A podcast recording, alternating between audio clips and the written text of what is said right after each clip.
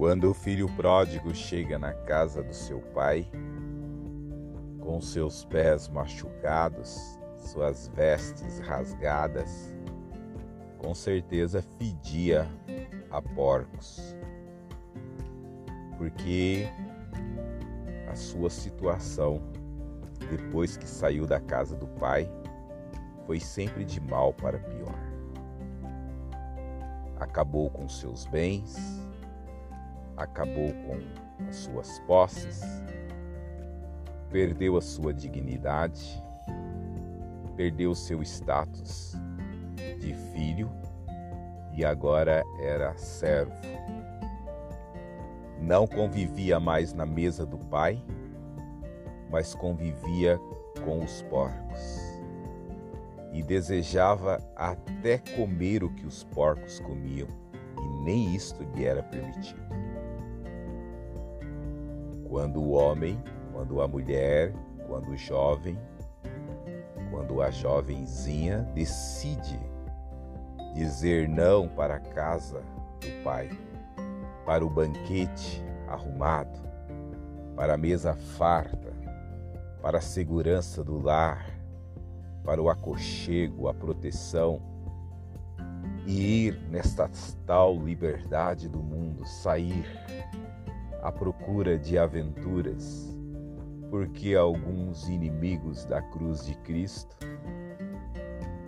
bem postados na sociedade com a mídia na mão, conseguiu colocar na cabeça, como colocou naquela época na cabeça do filho pródigo, que o mundo é melhor que a casa do pai. E lá foi ele, caminho afora, e agora volta pés machucados, sangrando, cansados, um olhar desanimado, com fome, fedendo a porcos. Mas sabe qual é a grande notícia? É que o pai, o querido pai, estava no portão e viu o filho de longe e abraçou o filho, mesmo com vestes rasgadas, mesmo fedendo a porcos. Ele abraça o filho. Ele recebe o seu filho de novo na casa. Essa é a grande mensagem para você que pode, e não estou te julgando por isto, ter abandonado um dia a igreja que você servia, o Deus que você adorava, o trabalho que você desenvolvia. E hoje, quem sabe, está se sentindo tal como o filho pródigo, longe, distante, tem saudade da casa do pai e está sem forças para voltar. Volte. O pai está lá no portão com os braços abertos.